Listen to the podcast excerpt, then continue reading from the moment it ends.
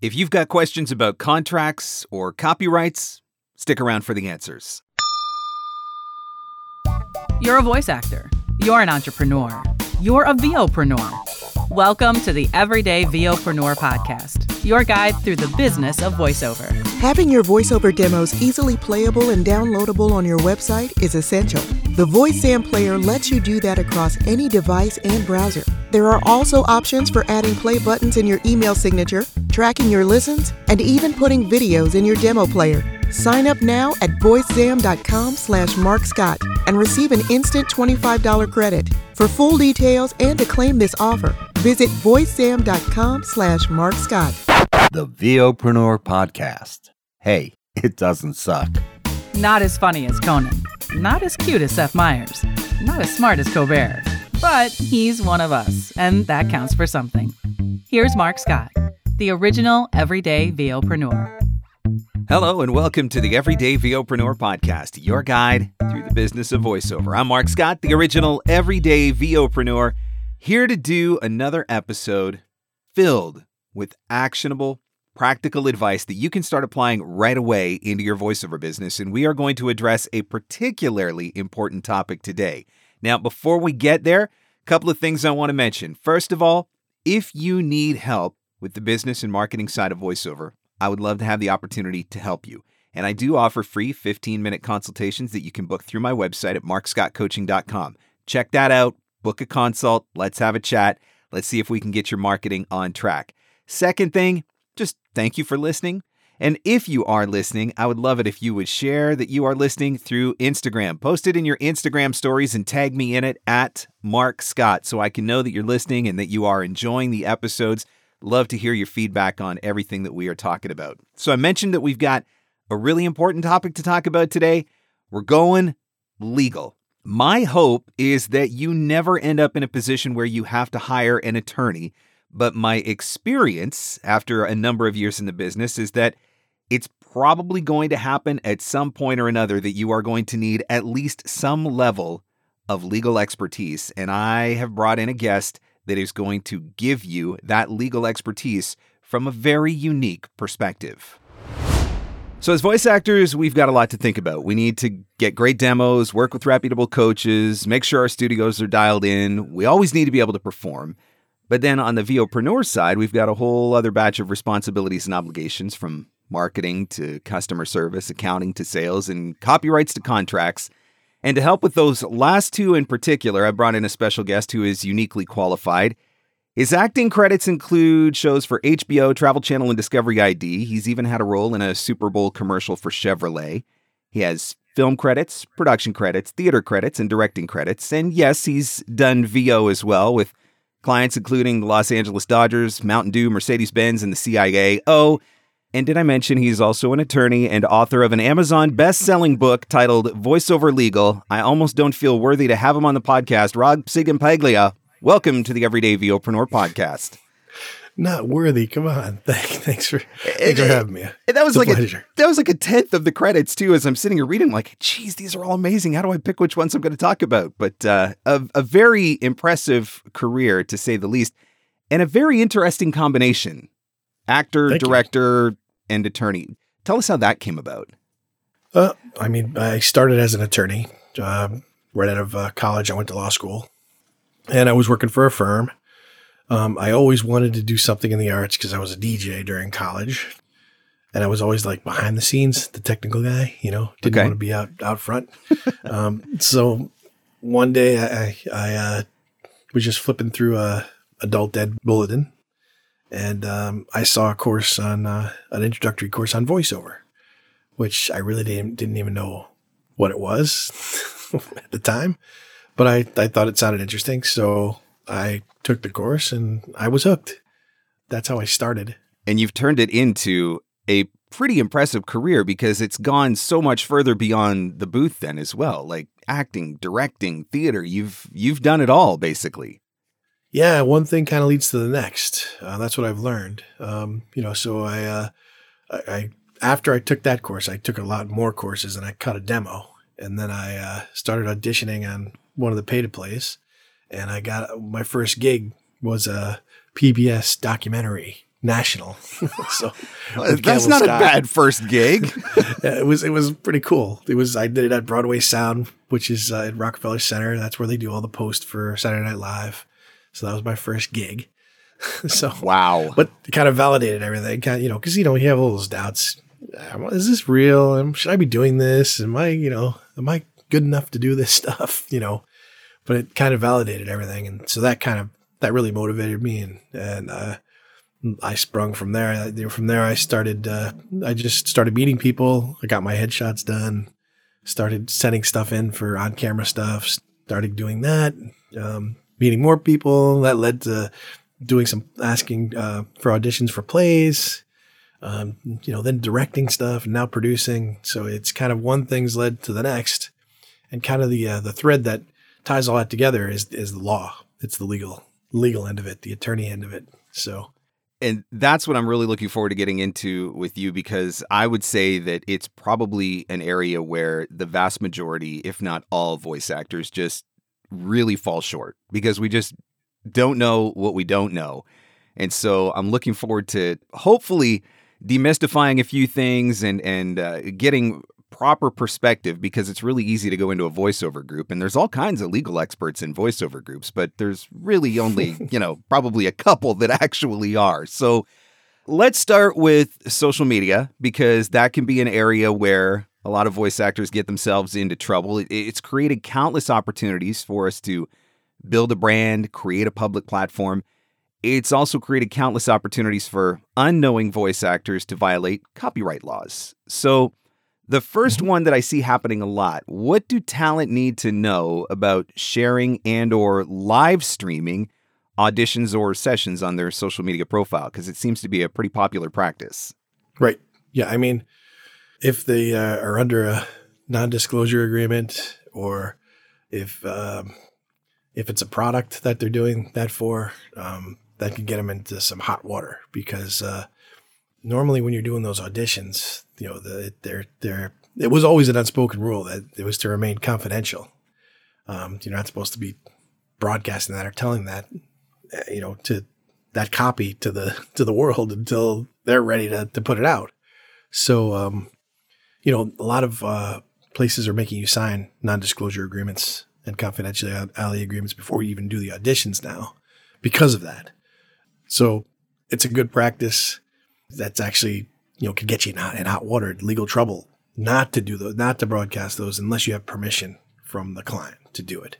So it, it's uh, something to keep in mind that uh, you know it's cool to live stream your auditions, but if the client finds out about it, then not only can you get in legal trouble, but you know that they aren't going to use you in the future. You know uh, for just plain business sense, it uh, you know you can get yourself in, in trouble uh, you know, get get behind uh, uh, the eight ball with them, and so they're not going to use you uh, for their, their voice. You know, later.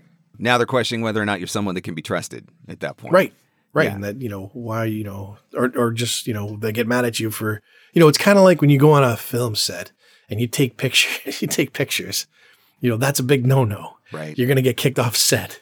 Same kind of, that's how I look at the, the uh, you know uh, live streaming auditions. You know, you're you're you're not you're behind the scenes, so you're not supposed to be. That's supposed to stay behind the curtain. It's until the client's ready to put that commercial out there. You know, so it's uh, you know, yeah, it's a distrust. It's um, why are they doing that with our stuff? You know, the, those kind of those kind of reactions that the client get gives get you know, and a casting director too. If it's going through a casting director, they can get in trouble for that too, by uh, from the client. So so better off just to write your own script or find some practice script somewhere or something like that. Do something like that, but keep the auditions where they're meant to be, which is between you and your agent or between you and your casting site or even between you and your client if you're working with clients directly and, you know, permission, right? I guess it all comes back to to getting permission if you want to do something like that. Yeah, I mean, I don't understand the fascination with it anyway because like when I do an audition, I treat that as sacred. You know, it's it's, it's uh, I don't want anyone to hear my audition except for the client. You know what I mean? Especially I, if it's one of those ones where it's like, you know, the deadline is is a day or two from now and you've done your audition online early and now other voice actors have watched and saw what you did and now they're like, right. "Oh, wait, maybe I should go back and change mine or maybe I can take this approach or whatever." So, yeah. Yeah, I, it's kind of like It's giving away your trade secrets. You know what I mean? Great point. yeah. So, to further expand on this, what about after the project we've worked on has been completed? A lot of voice actors assume that just because their voice is on it, they have the right to share it, post it, use it, etc. True or false? Uh, I guess it depends on the job. If it's uh, if something that's broadcast, so something that's you know on the air, something that they put online, the client, then you can generally use it. Well, you can use it legally, but the question is on the business side. Okay. Do you want to use it without getting permission?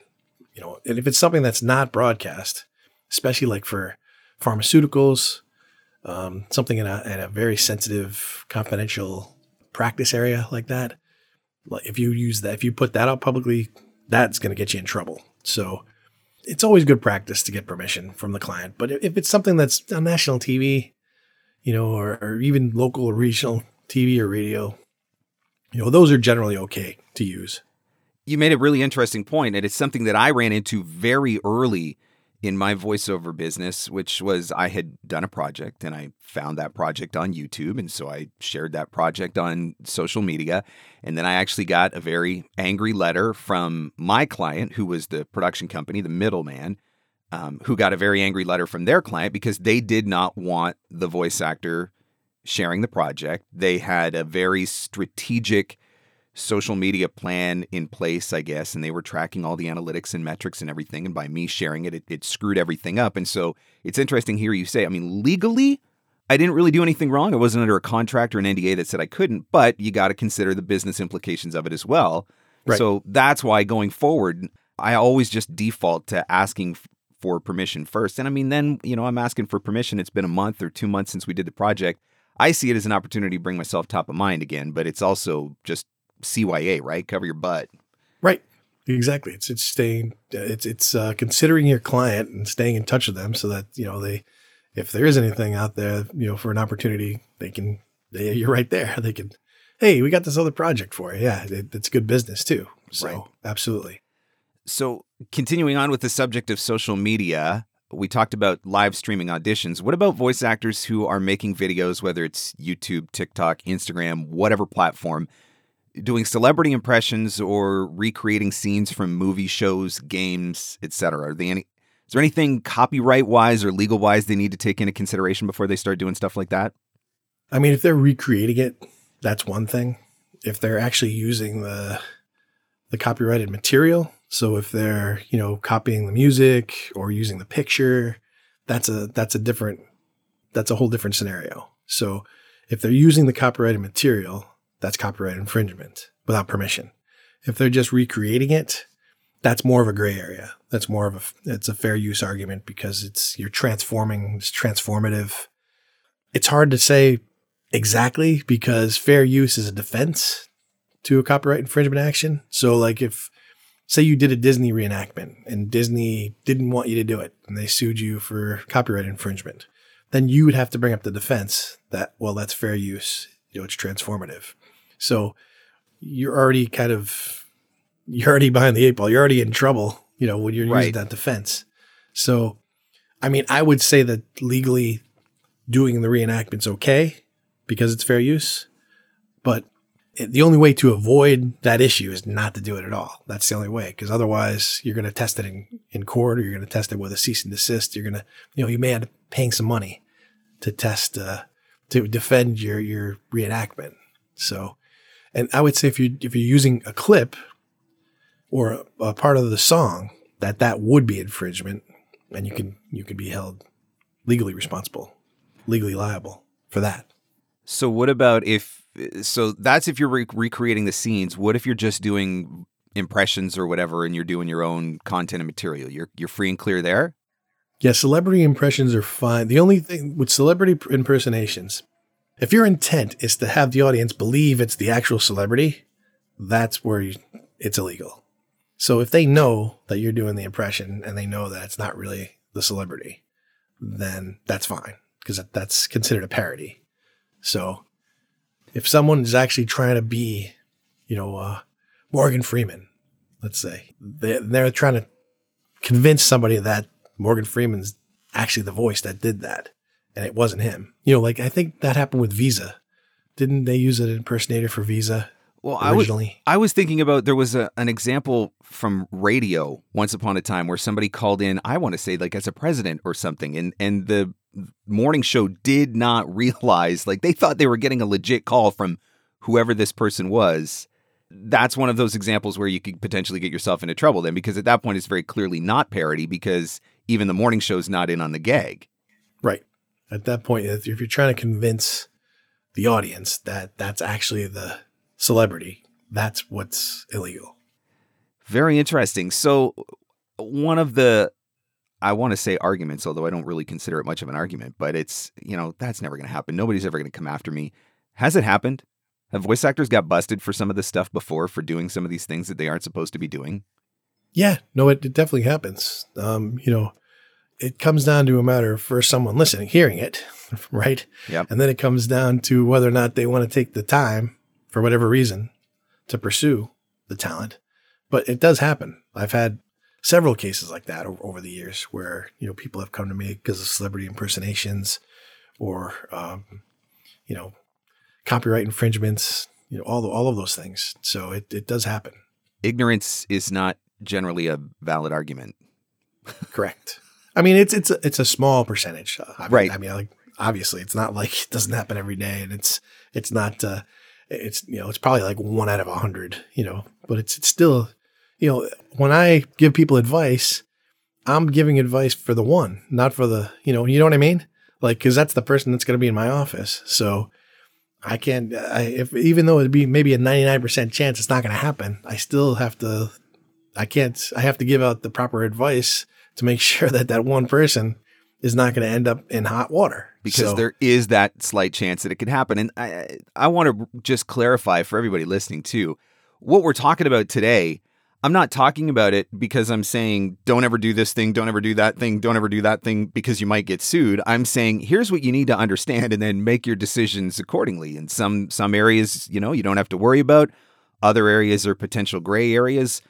All of the time we see posts or uh, casting opportunities on pay to plays in particular looking for celebrity impressions. And so I just want to make sure that talent understand, you know, the scope of what they're potentially stepping into if they're going to do one of those jobs or submit for one of those jobs if you've got the ability to do that celebrity impression. So it's it's all about education, right? It's just knowing what you're getting into.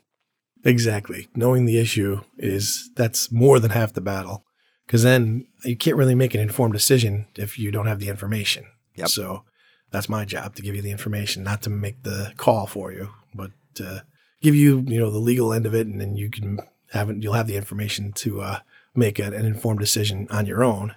You know, and these are things that you wouldn't. Sometimes they get so complicated, you would need to consult with uh, someone who's an expert, an attorney. But most of the time, these are things that you can use your common sense about. So as long as you understand that there's an issue. Absolutely. So here's another heavily debated topic logos and posting logos on the website. Yes or no? Can we or can't we? Should we or shouldn't we? If the logo's trademarked and you put it up on your website without permission, again, trademark infringement. It, that's an easy one. I mean, that whether they're going to go chase you or not, that's a whole other question. But you know, they, that's an intellectual property, so it's you need permission to use people's intellectual property, and any intellectual property. It's like regular property. Like if you you can't just go walk out in someone's driveway and hop in their car and drive around the block and oh I was just uh you know, I was just using your car. Yeah, Right. That that's theft. It's the same thing with intellectual property. Property's property. It doesn't matter if it's intellectual, you know, on paper, or if it's real property, you know, like a car or a house. The, the rules are the same. So think about it that way. You know, am I allowed to put this trademark, trademarked intellectual property on my website without getting getting permission? And the answer is no. You can't. You need to get permission from the client. And you know, again, one out of a hundred times, you know, are you gonna maybe even less than that? Half out of half of one percent of you know they're gonna come after you. But I have gotten clients that have called me with cease and desists from you know particular particular companies that don't want they don't want their logos associated with anywhere, any voice actor or whatever. They just don't want. They're very protective of their logos. So it it really depends. And to tell you the truth, voiceover artists a lot of times are the ones that get their logos and their trademark things and their copyrighted things lifted. And they're the ones that are contacting me saying that other voiceover artists are using their stuff. So that's where I see it the most is within the voiceover industry. And so I know that there are certain companies that are very, very protective. And it has nothing to do with us as the voice actor in particular. It's just they're protective of their brand and where their brand is, you know, posted, associated, whatever. Yep. Uh, so it, it's one of those things. And again, the, I guess part of the interesting thing too is I've done voiceover narration for some very large brands, but I didn't work directly with the brand. I worked with a production company. And so when you're saying you need to get permission, you're not just saying, like, I can't go to the production company and ask the production company for permission to use X's logo. I could ask the production company if they want to ask the end client. Right. But you're saying you've got to have permission from the actual holder of the trademarked logo, which that's right. that's a different situation. So it's making sure you're going through the proper channels as well. Right. If you yeah, if you ask the production company, the production company has to ask their client and then come back. Like that's the way that it should work and it's supposed to work. So I wouldn't, I don't know any production company that would just say, sure, go ahead and use X's logo, their client's logo, without actually talking to the client. I don't think that, I mean, I guess it could happen, but I don't think that that's very smart on the part of the production company. So what about just listing names? We're okay just listing names if we don't do logos? Yep. Yep. The names, the names are, are those, that's definitely um, fair use. The name. Um, it's the logo part. That's the, you know, that's the that's the specific trademark, so that's the intellectual property. But you can absolutely list names. Um, some uh, voiceover artists make up their own little logo, you know, to, to, their own little design around the name. I haven't heard any challenges about that. I, that that's fine um, in general too. So that's it's the really just the artwork. It's it's yeah. not that you can't use it. You just don't use the logo. Just use the name. You still get to have the credit there, and and everybody's happy and nobody's getting sued. I guess is basically yeah, I mean, I suppose that the, that company could still make a stink and say, "Take my name off your your website. We don't want it to be. We don't want to be associated with voice talent." I mean, they right. could do that if they wanted to. Um, but I haven't heard anyone. I haven't heard that case. I haven't heard. It's just yeah. it's the artwork. Like that's the that's the big deal. That that's the intellectual property. You know, the design of the logo. So when it comes to copyright, and this this may be a very broad or maybe too broad of a question, but as far as copyright is concerned with voice actors and what they're doing on their websites and their social media, we've talked about celebrity impressions, streaming auditions, using logos, things of that nature. Are there any other specific issues in the copyright world that you've seen that voice actors should at least be aware of?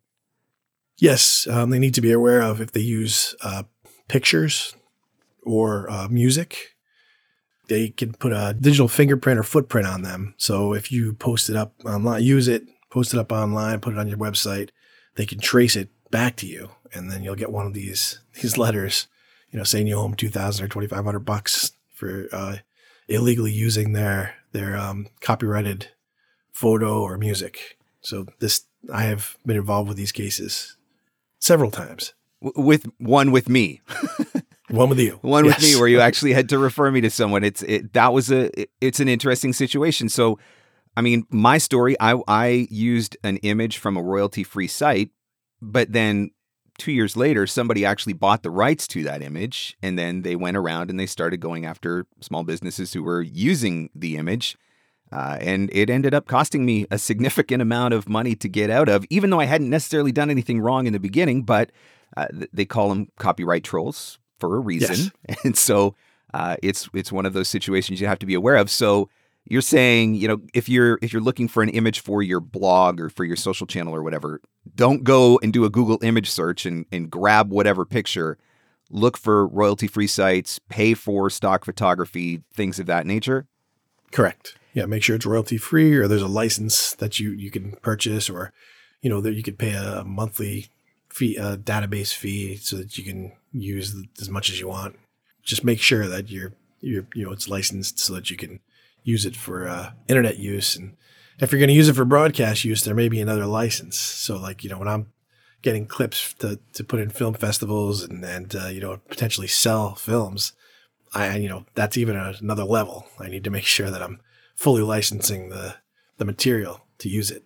And I've noticed that even I've purchased images in the past for digital use and it's one thing if you want to put it on your website or, you know, put it on your Twitter feed or something, but it's a different license if you want to use it in a paid ad. So if I wanted to do a paid Facebook ad or a paid LinkedIn ad or whatever, that's a different use class. And so uh, a different fee on it. And if anybody should understand this, you'd think that it would be voice actors who are always griping about usage and making sure right. that they're getting paid appropriately for their voiceover, whether it's, you know, on somebody's website or on a YouTube channel or on a national TV commercial or whatever. But for some reason, we get really upset when other people expect to be paid for the the work that they're doing as well. Now we've talked about images, so what about you said music as well? So this is something I'm assuming you want to take into consideration if you're producing demos or promo spots or things like that. Yeah, not just demos, but if you know, like some some uh, you know, like before we were talking about uh, um, some voice actors that uh, record their auditions. You know, maybe they want to put a music bed underneath it and put it up online. You know, if they if you don't get the properly licensed royalty free or royalty free music, you're going to get one of those letters saying you used this uh, this much of our clip and you owe us, you know, five thousand dollars or some random number. And once you've got the letter, just to be clear, it's too late. Like you're screwed at that point. It is going to probably cost you something to to ultimately get out of that. So if we can avoid getting to that point uh, by giving you a little bit of information up front, pay attention to the things that are being said right now. Let's shift gears from copyright. Let's let's talk about some contract basics because I know this is a whole broad reaching. We could probably do a whole entire episode just on this. I've worked with agreements from clients that are simple one page, you know, outlining the job, sign it, done. I've also received contracts that are 14 pages long, clearly have zero to do with voiceover and are just some standard agreement that the company sends to literally every vendor. Uh, do we just sign it and get on with it, or what's your advice? Well, my number one piece of advice is to have your own contract and send it out first. Send out your voiceover contract to the client. Don't wait for the client's contract because their contract is going to be one sided. Even if it's one page, it's still going to be favoring them and not favoring you as a voice talent. So, um, you know, have your own template that you can send out, and you can put in that template. Uh, the client hereby gives permission to to uh, use the the recording in any you know on the website or whatever. You could put that right in the contract. That's actually really so, smart. So you don't have to try and go back and get that permission later. Right, just put it in the contract. Um, if you do get a contract that's 14 pages, you know, look for the red flags in it. So look for things that say that, uh, you know, you're giving complete right usage uh, in perpetuity. Um, they own the files to do whatever they want with. Um, you have to buy $1 million of general liability insurance, you know, you're indemnifying the company and holding them harmless in case of any lawsuit that's brought as a result of the contract. All these things, these are all red flags.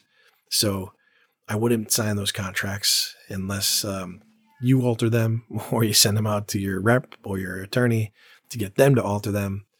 Because most of the time, like you said, it's just a contract that goes out to every vendor. And a lot of those things they're gonna they're gonna be okay taking out because they know that they don't apply to voiceover. So sometimes I've had this happen where I've gotten those um, contracts in. Clients will send me a contract like that, want me to review it, and I'll redline it. And then the client will be like, ah, just send us your contract, you know, because it's easier than just redlining the whole thing.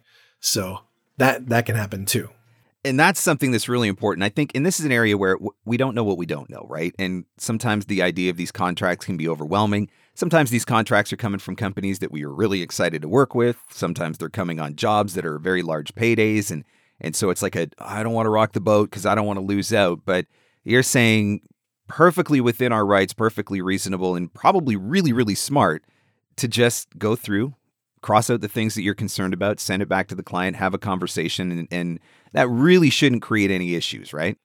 Not only is it reasonable and within your rights, it's expected. The others, the other, the clients are expecting that. So, you know, especially the larger the client, the more boilerplate the contract is. So, and more one-sided it is. So they expect you to come back, and they they'd be they'd be surprised if you didn't come back with changes. That's how one-sided they are.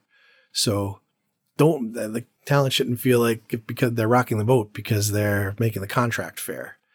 Um, that that's just not the right. That that's not the that's not what a business person thinks. Uh, you know, a true business person knows that you know this is what's fair. The things that they may squawk about are usage and things like that, and then you have to decide if you're giving away usage in perpetuity for any usage whatsoever.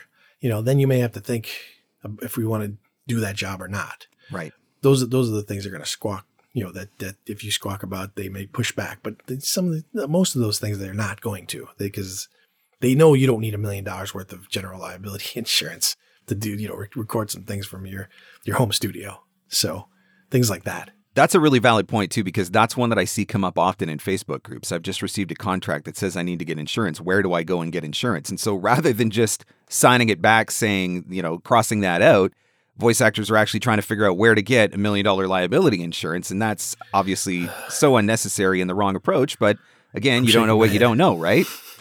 Shaking my head. Why would you need a million dollars worth of general liability insurance to do what I'm doing right now, to do what we're doing right now? Exactly. Talk to each other over a microphone. Why? Who is going to fall? That is in case that's for a roofing contractor or something like that, where someone's going to get injured and fall. And, you know, that's what that is there for. So if they're hiring some kind of vendor, you know, or some trucking company that's going to get into an accident, whatever, it, that you, general liability covers. It doesn't cover anything that we do. Nothing. You're not bringing the clients into your physical home studio for the sessions. So there's right. no reason for anything like that. Right. And if I did, I'd have my own insurance anyway. I'd already have insurance. Right. Like if I had a full brick and mortar studio where people come in every day, I'd already have my insurance. So it wouldn't be a big deal. I would just, here you go. But, the, you know, we don't need that insurance generally because, like you said, we don't have people coming to our studios. I mean, if you do have people coming to your home studios, then you you can get that insurance, and it's pretty cheap. It's only a couple hundred bucks a year, or you can even get a rider on your home policy. Right. But it's not. It's not. It's only necessary under certain circumstances. Absolutely. Limited circumstances. So, so, but if the client's asking for it, it's not. You know, most of it, it's just it's not necessary in a contract. Like it's just because it's one of those standard contracts that they're sending out to to every vendor, and so that's why it's important to read these things straight through. Now, I know you said be proactive before the client can send you a contract. You send them your contract. Uh, the, the, just the word contract scares a lot of people. It okay. can really just be like a, a one page agreement, just kind of outlining the scope of work, the usage, etc. Is is that correct? That's correct, and and that's a good point because this is what I tell talent about that. Correct. Contract is a it's an intimidating word, so just call it a memorandum or a memo of understanding or something like that. I'm going to send you a memorandum. That's all you have to say, or a memo. I'm going to send you a memo. Changes you know, that, the language, makes it a little less intimidating. I mean, memorandum of understanding is the kind of MOU. That's the that's the term of art. That's what artists, you know, for your when you're hiring crew members or you're hiring a DP, you know, uh, director of photography or anyone in, in the business. That's that's the term that the that's that's the term of art. Memorandum of understanding. So a production company, they under they're already going to know what that means. Clients should know what that means. I mean, it, it's a it's a more friendly term. Yep. And it, it's also an industry term. Yep. So just use that. You know, you don't have to call it a contract. That's fine. So one question that I know a lot of voice actors are thinking about right now because it's very much in the news and in, in awareness. The TikTok situation with fellow voice actor Bev Standing. It's scared a lot of talent who are worried about their voices, right? They're once our voices are out there, what is somebody going to do with it? We don't know. You know, I mean, in Bev's case, it ended up somewhere where she never intended for it to end up and being used in a way that she never intended for it to be used. So, apart from contracts, you know, that we've just discussed, is there anything that voice actors need to know or that they should be doing or should be thinking about in order to try to protect themselves down the road? Is it just making sure that you've got a good agreement in place that outlines everything very clearly? I mean, the agreement's the basis of it. Um, and I'm glad you raised this because I've been seeing, I saw two of these in the last two days from one particular company that have sent contracts out that um, they're paying like $2,000 for in perpetuity use for any, any, any usage ever for forever they can sell it to third parties and you have no uh, recourse against this particular company. That's what it says, you know, and, and they own the copyright. They own their, they own ownership of the files. So that's what the contract says. Those are classic text to speech. That's what it is. It's Yep. a text to speech contract. They're they're taking the files. They're going to sell those files for twenty five or thirty five thousand dollars a piece to different speech companies, and they're going to go up online. And this particular company's, if you go to their website, they're building a library of synthetic voices. There's 21 on there now. So voiceover artists are signing this contract to go to make a clone voice of themselves on this website that anyone can go to to get anything read. Why would you do that as a voice talent? Like, why would you do that? Because What's a- the point?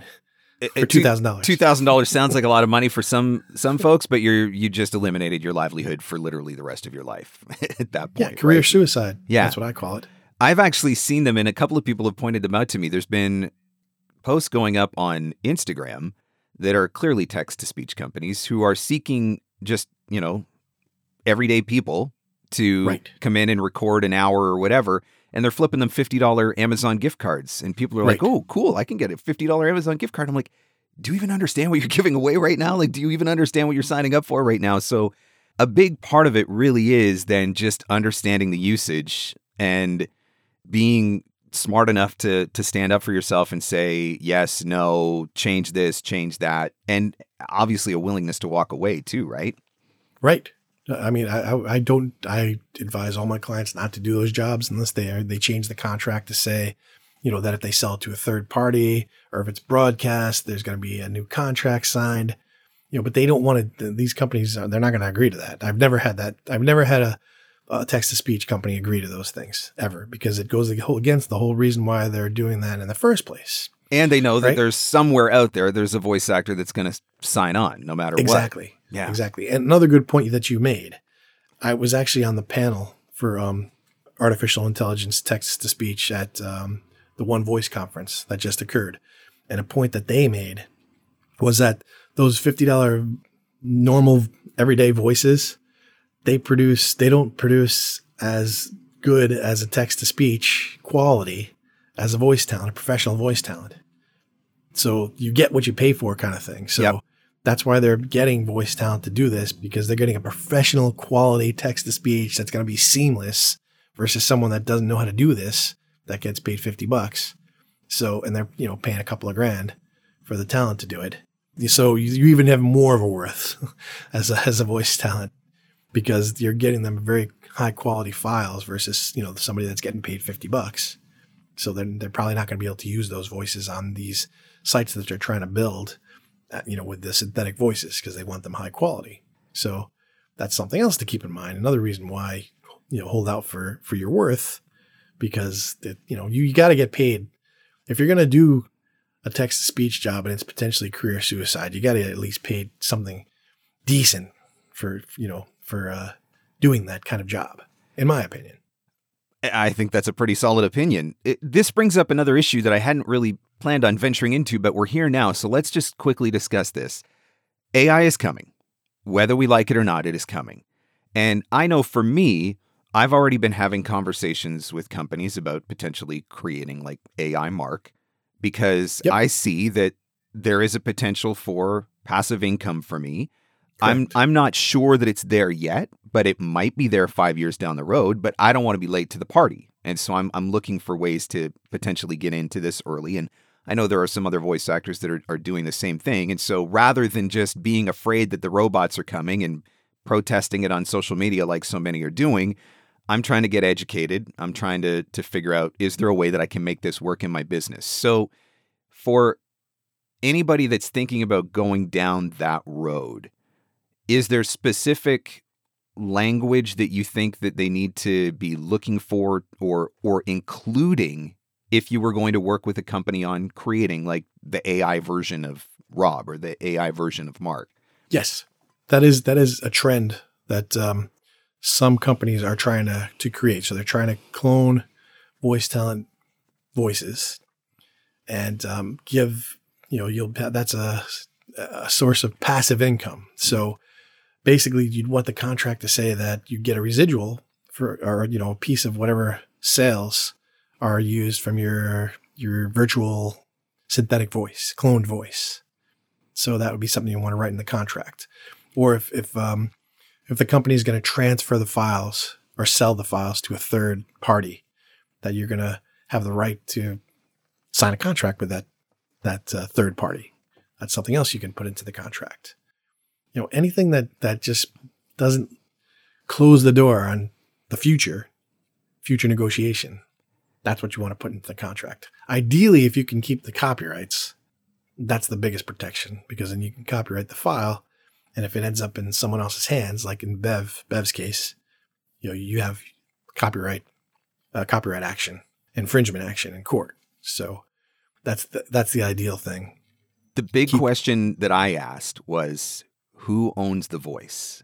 And when I was told that ultimately I owned the voice, yep. that made me feel a lot better about everything because I knew down the road if I decided that I didn't like the direction that things were going or I didn't like the way that it was being used or whatever, I knew ultimately I have the ability to pull the plug because I own the voice. Right and that's the copyright. Correct. And that's different yes. from these jobs that we're seeing on pay to plays where you're selling your voice for two thousand dollars or right. sometimes less. Correct. You're selling ownership. You're, you're selling. All you're doing is just uh, saying a bunch of you know five or ten thousand random phrases and getting paid, and they're keeping the, everything. They're keeping ownership of the copyright. They're uh, saying that they can sell those that those those files anywhere they want to uh, to any third party that they can use them in, in any media any way they want to. That's what those contracts say in perpetuity. Yep. So making sure that the language is right is such a big piece of the puzzle. And I, man, I'm so grateful that we've had this conversation because there's, it's an area that talent don't think about and they get frightened by. And the reality is, in today's landscape, we need to know this stuff. I mean, 10 years ago, when maybe even longer, when everything was filtering through agents, your agents dealt with all of this. But now that everything doesn't filter through agents, we're working with clients directly that we've gone out and gone on our own, or we've, we're working with clients directly that we've connected with via casting sites or whatever. We do have to understand some of this stuff. We do need to know what we are signing or what we won't sign. And so it's an important conversation to have. And I know that a lot of this you address in your book, Voiceover Legal. So just tell us a little bit about that book and some of the topics that are covered, and most importantly, where we can find it. Sure. Before I do that, I just want to emphasize what you said. And the most important thing to make it easy for voice talent, the most important thing to know what you're when you're signing a contract or when you're reviewing a contract or you're entering into a job is the usage. That's the most important thing. So it's it's even more important than the pay. I mean, obviously the pay is the pay, but usage, usage, usage, usage. That is the most important thing. Figure out where they're going to use your voice and how and long then, they're going to use it for. Right. The usage. Yep. Where and how long. Like that that once you figure that out, then you can figure out if you're getting paid fairly, if your you know your career's in jeopardy, you know all everything else flows out of that. So that's when that's all you got to think about as a voice talent. Where are they using my voice? That should be the first question that you ask when someone approaches you for a job. Where are you going to use my voice and for how long? Yep. So my book, my book covers this. It covers um, whether to set up uh, an LLC or be a sole proprietor. Um, talks about celebrity impersonations, like we talked about earlier. It talks about uh, tax things. It talks about unions, agents, all of these things. Um, and you can find it at uh, on Amazon or you can find it at voiceoverlegal.com if you want a hard copy. Okay, awesome. And I mean, like I said, we got to know this stuff. And who better to learn it from than an attorney who is also a working voice actor? So, absolutely understands the space, lives in the space.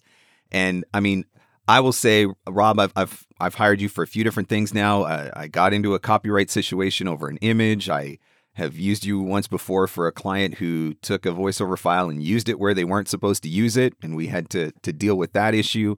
Uh, you're working with me on something else right now, so I can I can vouch for how how amazing you are to work with, how well you know your stuff, how easy you make some of this stuff to to deal with. It's nice to know that we've got somebody like you in in our corner. So if somebody wants to get in touch with you, maybe they've got an issue that they're they're working through right now, or they may need a little bit of uh, legal advice. How can we find you? Easiest way is through my website. It's uh, Rob Sig ESQ, R O B S C I G E S Q dot com. And I will throw that in the show notes as well as a link to VoiceOver Legal so you can check the show notes to be able to get in touch. Rob, thank you so much for hanging out with us and, and for all of the information that you've shared with us. It's it's stuff that we really, really need to know. And you made it easy to understand, which is not always the case when it comes to trying to work through some of the legal stuff. So thank you so much. Thank you. I appreciate it. Rob has definitely helped me out of some jams in the past. And uh, it's also been nice to call him for situations when I wasn't in a jam, but I just needed legal advice for other reasons. It's so great to know that we have somebody in the voiceover community who understands where we're at and has the ability to help us from the legal perspective. So check out the website, check out the book, and also let us know that you're listening. Let us know that you enjoyed this episode. Let us know if there was something in this episode that you found really helpful.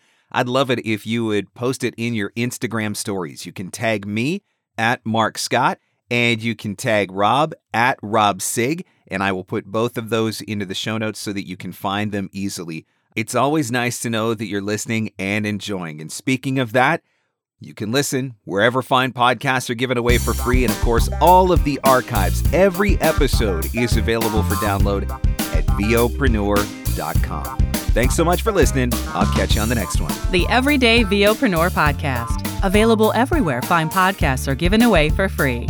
Mostly, we think. You need a mobile friendly demo player on your website that works across any device and platform. VoiceZam has you covered. The player is easy to install, can be skinned to match your site design, and makes your demos instantly downloadable. It even offers options for video and analytics. Sign up for VoiceZam now at voicezam.com slash markscott, and you'll receive a free $25 credit to your account. View the full offer details and sign up at voicezam.com slash markscott. And see. And that's a wrap. Thanks for hanging in. Thanks for hanging out. Want more VOpreneur goodness? Jump online at VOpreneur.com.